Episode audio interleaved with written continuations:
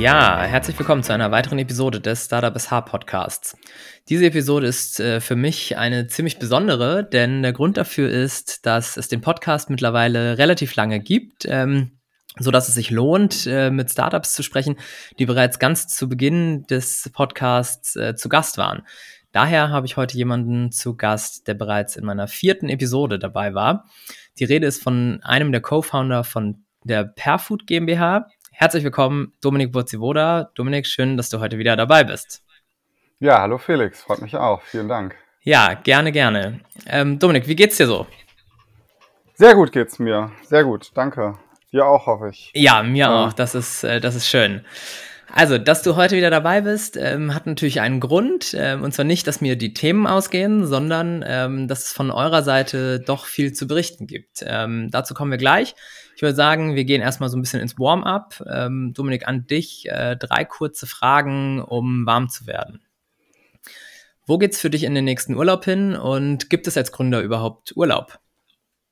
Ähm, ja, als, also ähm, ich, der nächste Urlaub geht für mich äh, ins, ins Sauerland äh, mit meiner Freundin zusammen, die ähm, also wir wohnen in Münster, das ist jetzt nicht so weit. Wir wollten einfach ein paar Tage raus, bisschen entspannen, bisschen wandern gehen. Und Urlaub, ja, gibt es äh, schon. Ich arbeite jetzt auch im Urlaub viel, aber ich arbeite anders. Ähm, und nur, ich glaube, äh, ich mache das jetzt auch nicht, weil ich es jetzt unbedingt muss. Also wenn ich jetzt äh, eine Woche, wahrscheinlich auch zwei Wochen meine E-Mails nicht checken würde oder nicht telefonieren würde, dann würde sich da niemand drüber beschweren mhm. und, äh, und das wäre alles in Ordnung.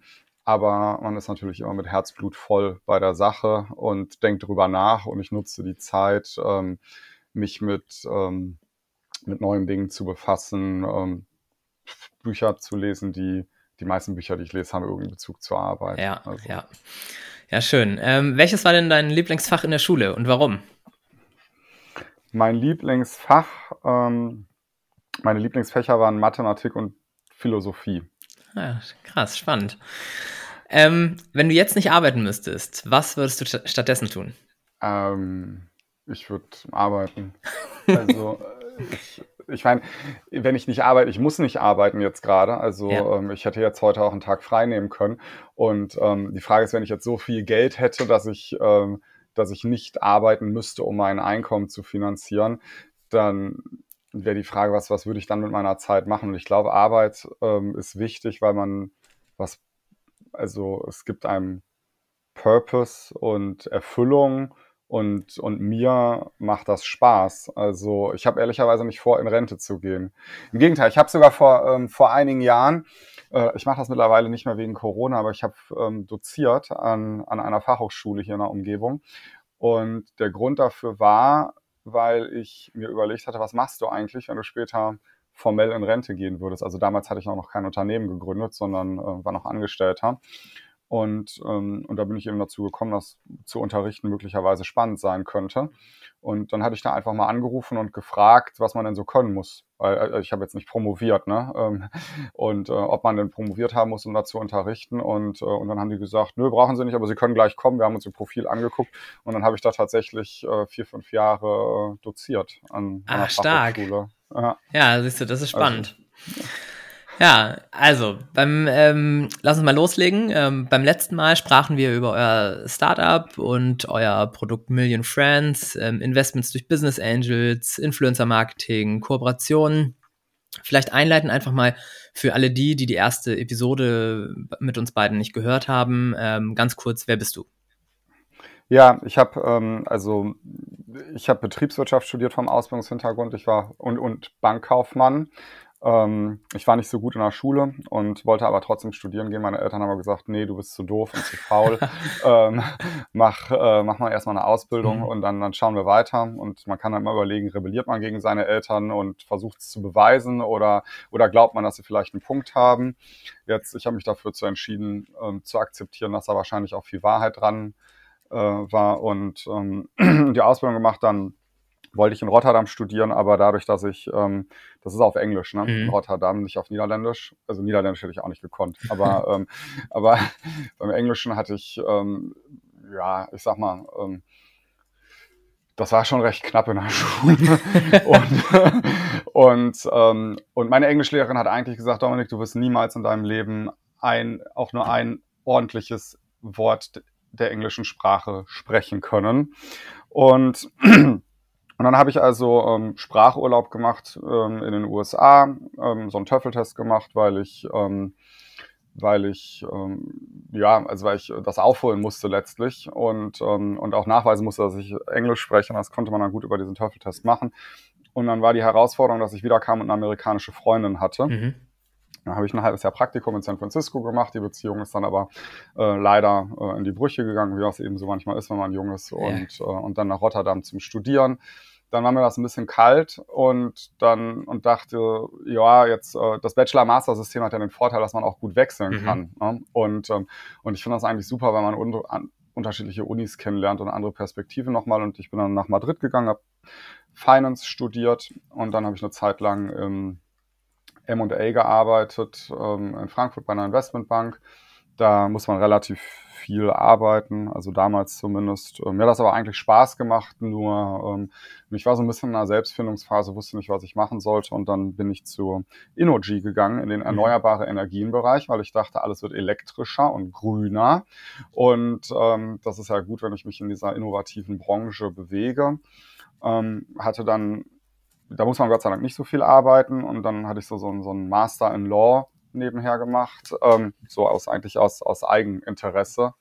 Ähm, und dann bin ich aber in ein E-Commerce-Unternehmen gegangen, habe mich da so um die Logistik und die Operations gekümmert. Und ich fand das super, in einem Startup zu arbeiten. Also ich mhm. mochte das, ähm, dass so schnell so viel passiert. Ich muss, mochte es auch, was zu bauen, ne? weil du überlegst dir ja. heute, wie glaube ich, muss das in drei oder in fünf Jahren aussehen und dann überlegt man sich, welche Ressourcen hat man, was macht an welcher mhm. Stelle Sinn. Ähm, man kann das so richtig strategisch angehen. Also ähm, ich meine, ich weiß, vielleicht kennt man das, wenn du früher SimCity oder Civilizations oder so auf dem Computer vielleicht mal gespielt Klar. hast. Ne? So ein bisschen in die Richtung geht das. Ja. Und, ähm, und ich, ich finde, es macht wahnsinnig viel Spaß. Und ja, und dann hatte mich Thorsten, mein Cousin, der am Institut für Ernährungsmedizin an der Uni Lübeck geforscht hat, gefragt, ob ähm, ich mir nicht vorstellen könnte, mit denen ein Unternehmen zu gründen, mhm. das sich damit beschäftigt, äh, Darmbakterien auszuwerten und darauf personalisierte Ernährungsempfehlungen zu geben. Und ich hatte ehrlicherweise keine Ahnung, was das ist mit dem Darmmikrobiom, also ja. diesen Darmbakterien. Und ich kannte auch die Relevanz ähm, jetzt vom Glukosestoffwechsel. Also es geht darum, den Blutzucker stabil zu halten bei den personalisierten Ernährungsempfehlungen. Ich hatte da auch keine Ahnung von. Mhm. Aber ich habe mir dann so hergeleitet, ja, also ich glaube, dass das, also ich hatte mir das über verschiedene Sachen dann hergeleitet, dass das meiner Meinung nach schon was Sinnvolles ist. Weil wenn ich Menschen mit Ernährung therapieren kann, ist ja eine gute Sache. Ne? Das ist ja besser, als wenn ich ähm, wenn ich Arzneimittel nehmen muss, die Nebenwirkungen haben beispielsweise, genau. ist möglicherweise auch ähm, nachhaltiger. Ja, und dann haben wir Perfood gegründet. Genau, und das bringt uns äh, im Grunde heute hierher, also und schon vor knapp zwei Jahren einmal zusammengebracht. Ähm, so, jetzt ist im Vergleich zu vor fast zwei Jahren, als wir das letzte Mal gesprochen haben, ähm, einiges passiert. Ähm, kannst du einmal so zum aktuellen, also ihr habt euch weiterentwickelt, ähm, kannst du zum heutigen Stand mal sagen, was macht Perfood? Ja, also wir entwickeln digitale Therapien auf Basis personalisierter, niedrigglykämischer Ernährung als aktiven Wirkstoff. Also niedrigglykämische Ernährung bedeutet, wir versuchen den Blutzucker stabil zu halten.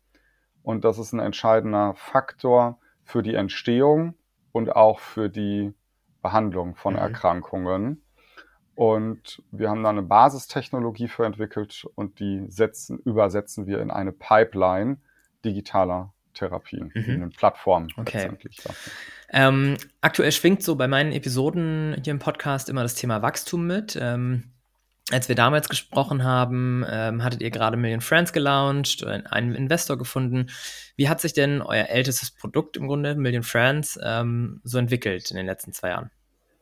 Genau, also es wächst. Ähm, also man merkt auch, dass da immer stärkeres Interesse dran besteht.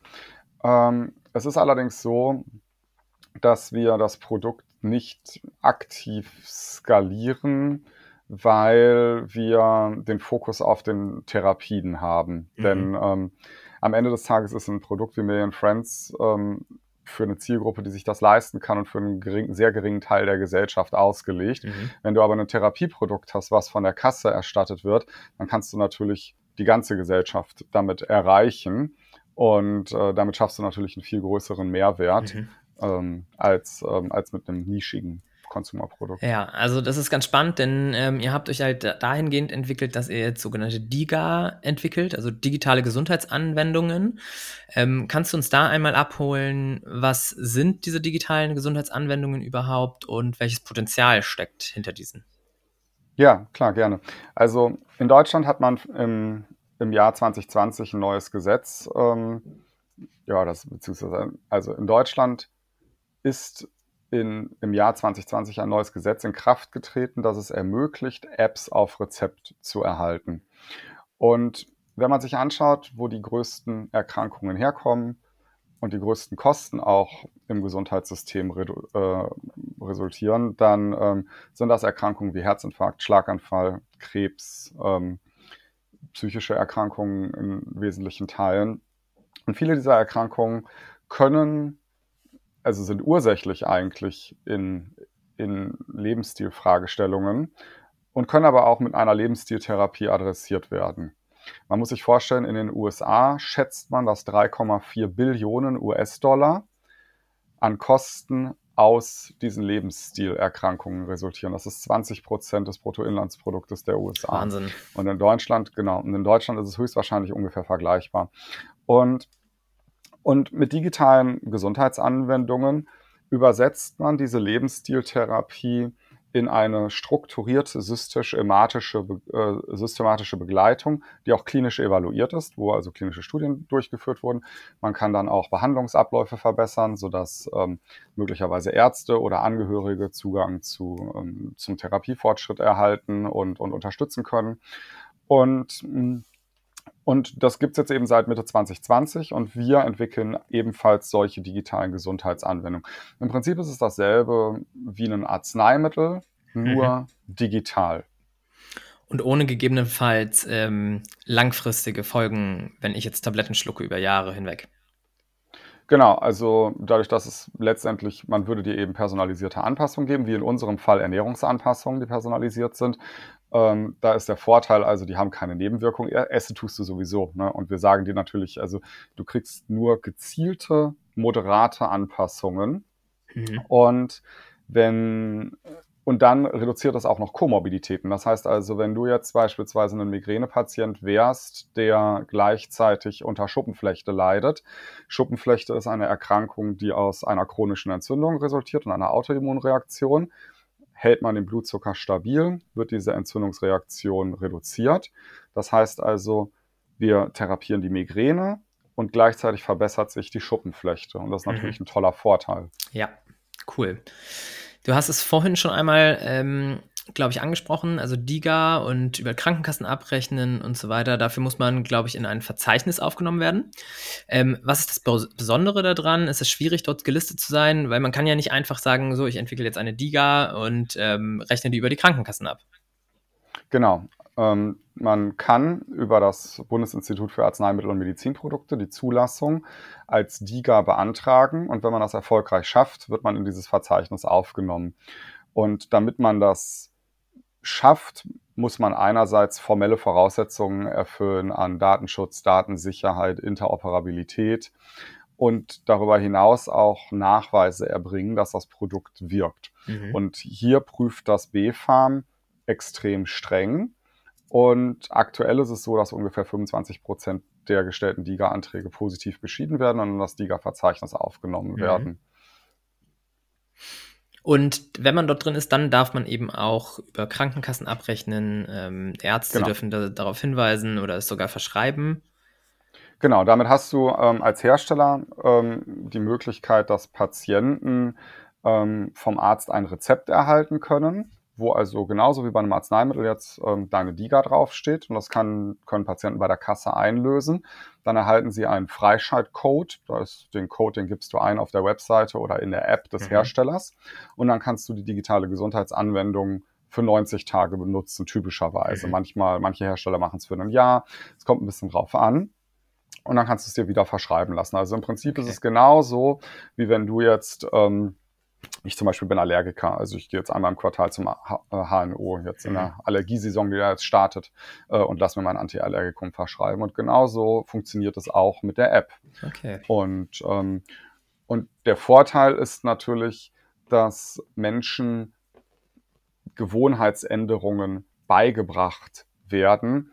Und deshalb ist die Wahrscheinlichkeit hoch, dass man digitale Gesundheitsanwendungen nur für einen bestimmten Zeitraum verwendet und nicht wie bei einer chronischen Erkrankung, die ähm, es, es dauerhaft nehmen muss. Also wenn du jetzt Migräne hast, dann kann das durchaus sein, dass du für 20 Jahre lang deine prophylaktischen Arzneimittel dafür nehmen musst. Das ist bei einer digitalen Gesundheitsanwendung unwahrscheinlich. Okay. Lass uns mal zu euren DIGA kommen. Ähm, was habt ihr aktuell so entwickelt oder entwickelt ihr gerade? Woran seid ihr? Genau, also wir haben jetzt gerade eine DIGA für Migräne, die dieses Jahr ähm, auf den Markt kommen mhm. soll und die Zulassung erreichen soll. Und wir entwickeln gerade eine für Typ 2 Diabetes. Da ist auch so, dass da eine Studie wahrscheinlich im Sommer starten wird.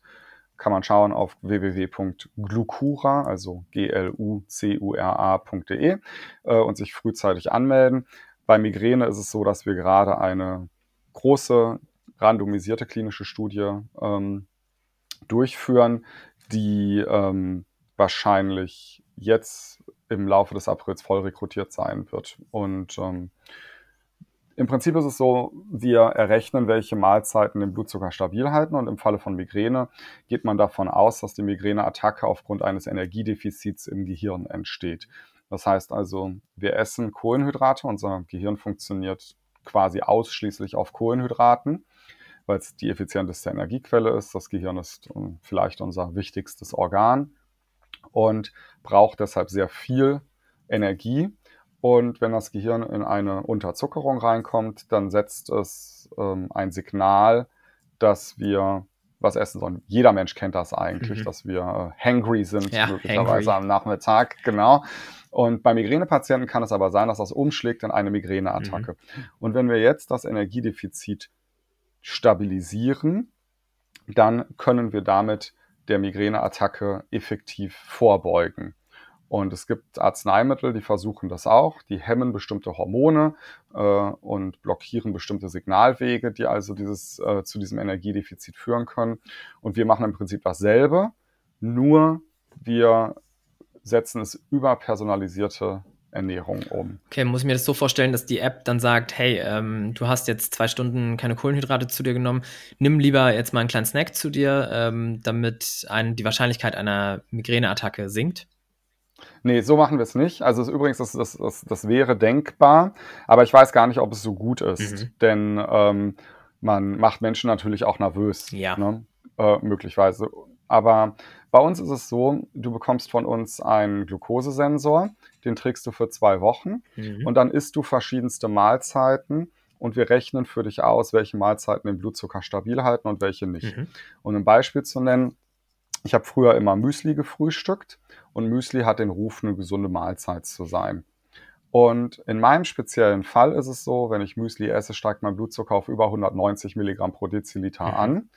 Das ist also schon fast eine diabetische Reaktion ähm, und, und, ja, und nicht gut. Ich sollte solche Blutzuckerantworten vermeiden.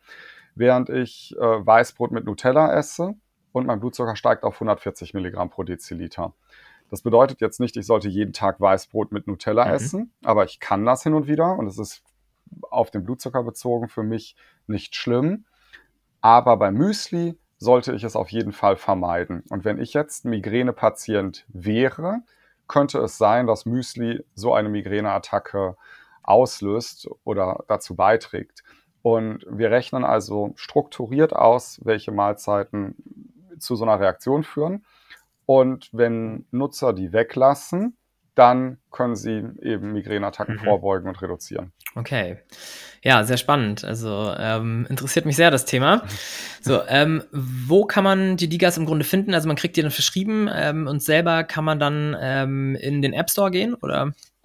Genau, also es gibt ähm, ein DIGA-Verzeichnis in Deutschland. Wenn man DIGA-Verzeichnis googelt oder ah, ja, BFARM okay. DIGA-Verzeichnis, dann findet man das.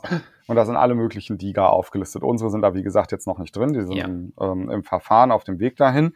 Aber, ähm, aber es gibt schon viele andere. Mhm. Und das lohnt sich eigentlich, wenn man selber Betroffener von einer der Erkrankungen ist, dass man den Arzt darauf anspricht, ob man nicht mit so einer DIGA starten kann. Idealerweise hat sich der Arzt natürlich auch schon damit auseinandergesetzt. Aber es ist sehr neu. Viele Ärzte wissen natürlich noch nicht, dass es das gibt und, ähm, und haben das noch nicht auf dem Schirm. Äh, und es kommen auch jeden Monat neue dazu. Es ist also nicht so einfach, den Überblick zu erhalten gerade.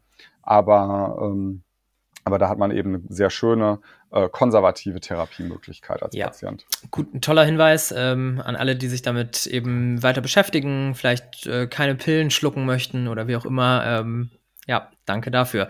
Neue Produkte, das klingt natürlich nach Wachstum. Ähm, da müssen wir jetzt natürlich über ein paar Punkte mal sprechen. Ähm, vor zwei Jahren hast du noch von circa zehn Fulltime-Equivalents an Mitarbeitern gesprochen. Ähm, wie sieht das heute bei euch aus? Ja, es sind, wir haben so ungefähr 50 Personen bei Perfood und 35 Vollzeitäquivalente. Ähm, und es entwickelt sich auch weiter. Also wir suchen auch nach wie vor Softwareentwickler, ähm, Kolleginnen im Content Marketing, Ernährungsberatung, Forschung und Entwicklung. Ähm, genau. Ja, cool. Also tatsächlich ähm, ordentlich nach oben geschossen. So, ähm, wie finanziert ihr euch denn aktuell? Ähm, sind in der Vergangenheit weitere Investoren dazugekommen? Ähm, du erwähntest im Vorfeld auch nochmal ein Förderprojekt mit einer Universität. Ähm, kannst du dazu ein bisschen was erzählen? Mhm. Ja, also zum einen natürlich ähm, Investoren. Wir haben ähm, Venture Capital Investoren. Ähm, letztes Mal hatten wir Business Angels ähm, aus Lübeck und Umgebung, die uns unterstützt haben. Und ähm, das ist sehr gut, weil die auch weiterhin äh, danach uns äh, finanziert und unterstützt haben. Und, ähm, und hinzugekommen sind jetzt aber Venture Capital Investoren. beispielsweise Verve Ventures aus der Schweiz, zwei Venture Capital Fonds, die wir noch nicht veröffentlicht haben. Mhm und ähm, Böhringer Ingelheim Venture Fund sowie ähm, ein deutsches Family Office.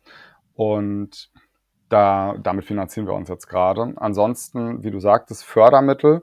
Wir haben ein gefördertes Projekt für polizistisches Ovar-Syndrom. Das ist die häufigste Ursache für weibliche Unfruchtbarkeit in der Entwicklung.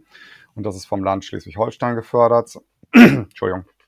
Wir ähm, haben jetzt ähm, vor einigen Wochen einen Förderbescheid bekommen. Da entwickeln wir ein Pro Produkt für die Therapie von Darmkrebs.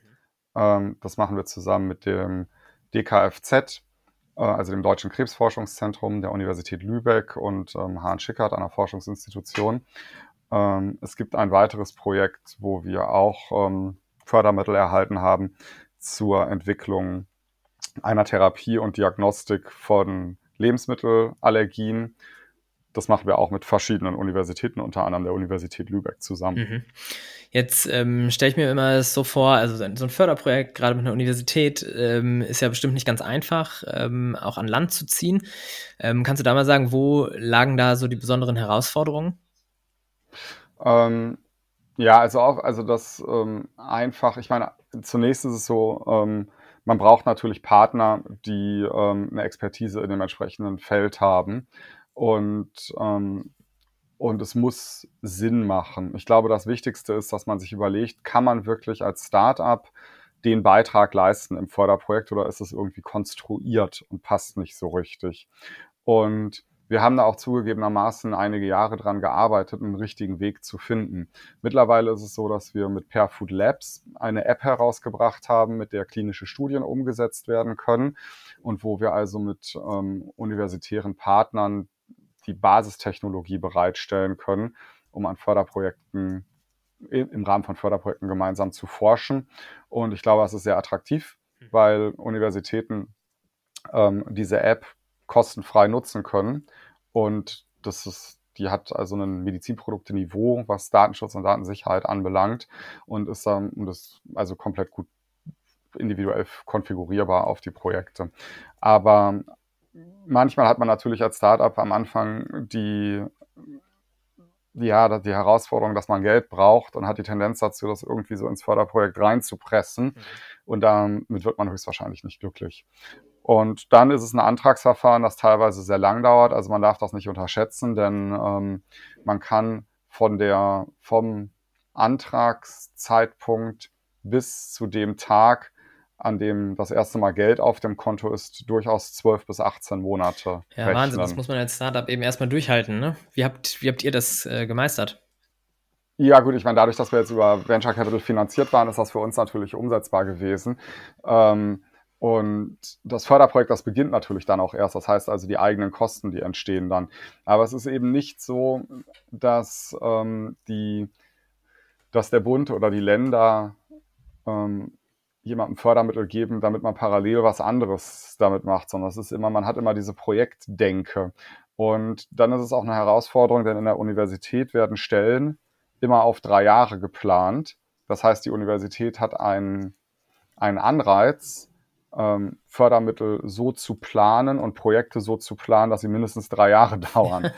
und ihr wollt natürlich, dass es möglichst schnell äh, alles genau. passiert, ne? Ja. Genau. Und das ist eigentlich schade, weil es wäre wünschenswert, dass, ähm, dass die Regierung es ändert und möglicherweise ähm, ein Budget bereitstellt und vielleicht sogar eine Prämie mhm. zahlt, wenn ein Projekt besonders schnell umgesetzt wurde. Also für den Standort Deutschland wäre das wünschenswert. Ja, ja, ist auch mal ein guter Ansatz.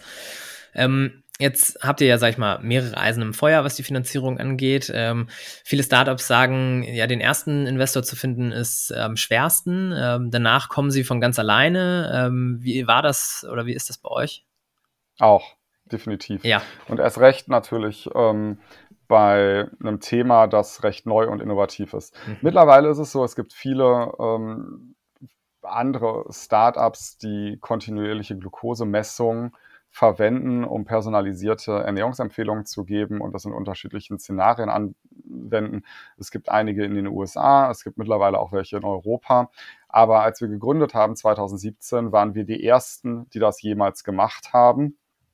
Und ähm, wir ich wurde ausgelacht teilweise, ne? Mhm. Also, wenn ich das irgendwie erzählt hatte, die Leute haben gesagt, niemals wird sich so irgendjemand so ein Ding auf den Arm stempeln. und ich habe gesagt, ja, aber die Leute sind ja krank. Ja.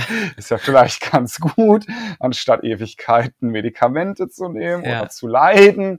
Ähm, und nee, das geht nicht, wurde gesagt. und, ähm, und man merkt auch bei uns ist es natürlich so mit Böhringer Ingelheim, was unser erster institutioneller Investor war, das ist halt jemand, der die medizinische und wissenschaftliche Grundlage extrem gut versteht, die auch ähm, einen, eine Sichtweise auf ähm, digitale Therapien haben. Also da, das bedeutet, ein Pharmakonzern glaubt, dass das irgendwann ein relevanter Teil der Versorgung ist, dass Menschen digitale Gesundheitsanwendungen erhalten und nicht nur Arzneimittel. Und deshalb möchte man natürlich frühzeitig in diese Themen investieren.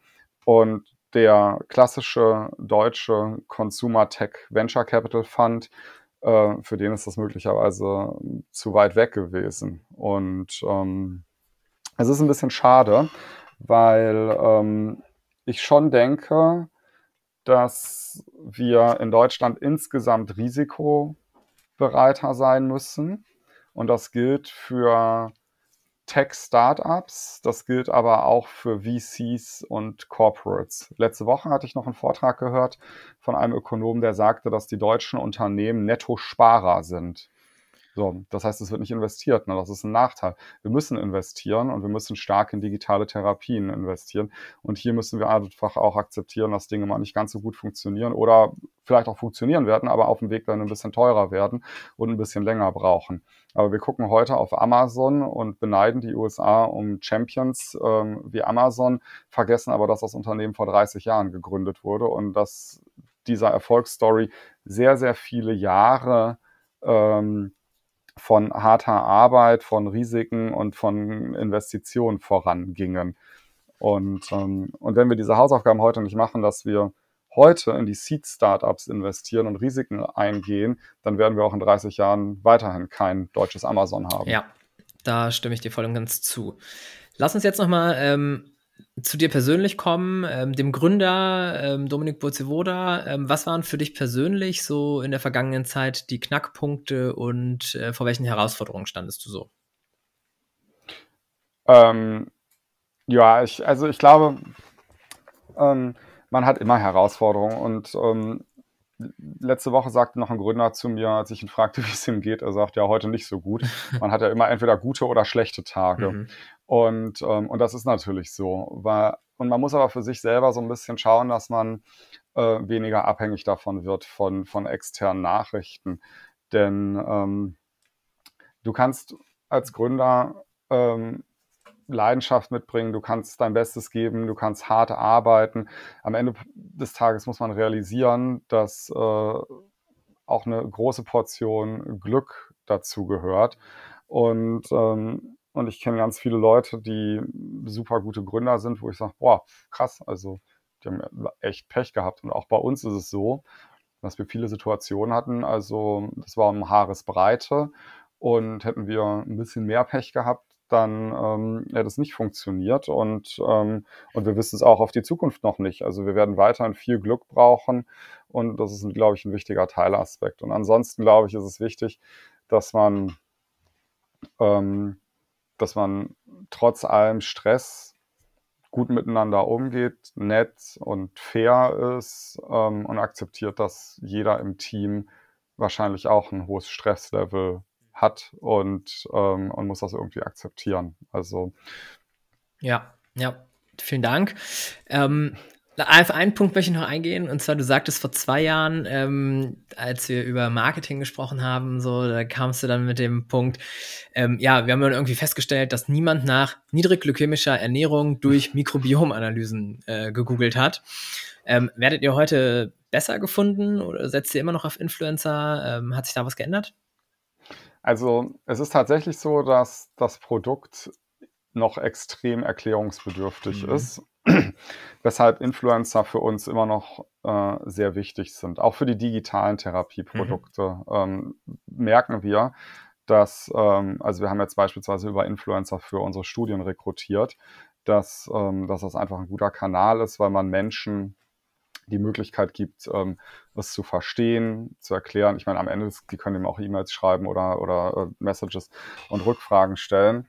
Und, und alle Kanäle, die Video- oder Fotocontent ermöglichen, sind für uns nach wie vor wichtig. Okay. Ähm, also jetzt mittlerweile ist es aber schon so, dass tatsächlich auch gegoogelt wird nach äh, Glukosesensoren und Ernährung ah. und, und solchen Sachen. Hat also, sich das also, also auch ähm, ja, weiterentwickelt? Das hat sich ne? geändert. Ja, ja. Das hat sich stark weiterentwickelt. Ja.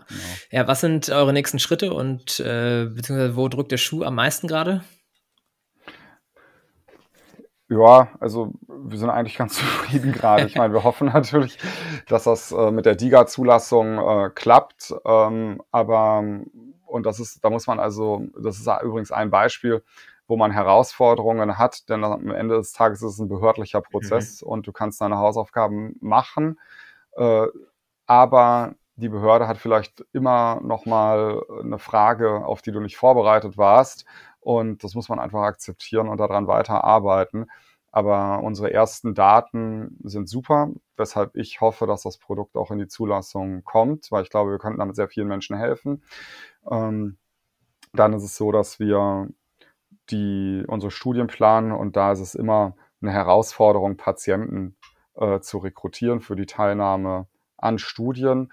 Als Patient, glaube ich, ist es spannend, weil ähm, man so sehr, sehr früh die Möglichkeit hat, an digitale, neue, innovative digitale Produkte zu, zu nutzen. Und man kann eigentlich nur dazu ermuntern, dass äh, sich Menschen damit aktiv auseinandersetzen, ob sie hier auch teilnehmen können und Ärzte, dass sie auch ihren Patienten äh, den Hinweis darauf geben, und ansonsten ähm, schauen wir, also wir gehen jetzt auf die Series B im Fundraising zu, bereiten das gerade vor, führen die ersten Gespräche.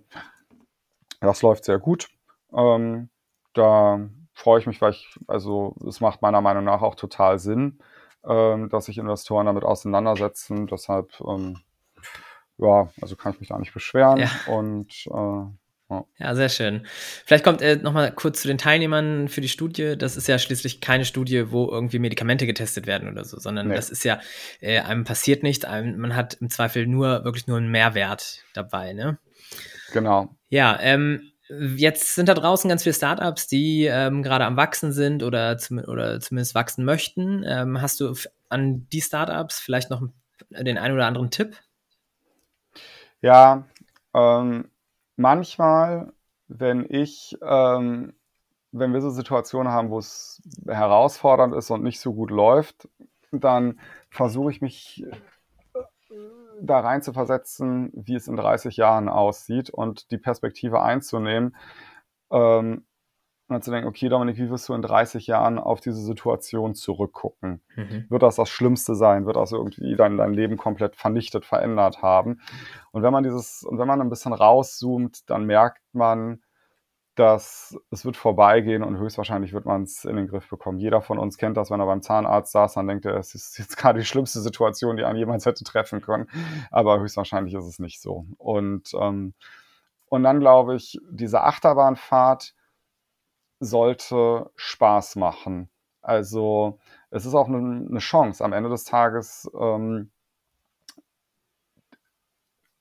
ja, also schwierige Situationen zu meistern. Man geht auch gestärkt daraus. Und man sollte nicht sagen, oh, warum habe ich jetzt dieses Problem gerade, sondern auch ähm, ein bisschen, ja, äh, mit einem Warrior-Mindset reingehen ja. und, äh, und denken, cool, äh, das werden wir jetzt hier lösen. Natürlich wird das erstmal ein bisschen unangenehm werden, aber das kriegen wir jetzt hin. Also ähm, ich hatte dir das ja letztens mal erzählt, dass ich mit dem Rennrad die Alpen hochgefahren mhm. bin und, ähm, und wenn man so einen Gebirgspass hochfährt, dann äh, kann man die ganze Zeit stöhnen und sagen, boah, ist das anstrengend und äh, warum tue ich mir das an? Oder man fährt eben mit einem Lächeln hoch, singt dabei vielleicht und, äh, und versucht das zu machen ja. und kommt oben an und denkt, cool, ich habe mich richtig geil gequält aber ich, es hat trotzdem Spaß gemacht. ja. ja, sehr gut. Ähm, ist eine super Einstellung. Ähm, Dominik, damit sind wir auch durch. Ähm, herzlichen Dank, dass du erneut dabei warst und uns hier einen Einblick in Perfood gegeben hast. Ähm, vielen Dank dafür. Ja, danke dir, Felix. Danke für die Möglichkeit, äh, unsere Geschichte zu teilen. Ja, sehr gerne. Ich wünsche euch natürlich auch viel Erfolg bei den nächsten Schritten und äh, bin sehr gespannt, wie es bei euch weitergeht. Ja, liebe Hörerinnen und Hörer, ich hoffe, euch hat die Episode gefallen und ihr könnt daraus auch ein paar Dinge für euch mitnehmen. Ähm, weitere Infos über Perfood stelle ich natürlich nochmal hier in die Show Notes. Ansonsten vielen Dank, dass ihr reingehört habt. Bis zum nächsten Mal. Macht's gut.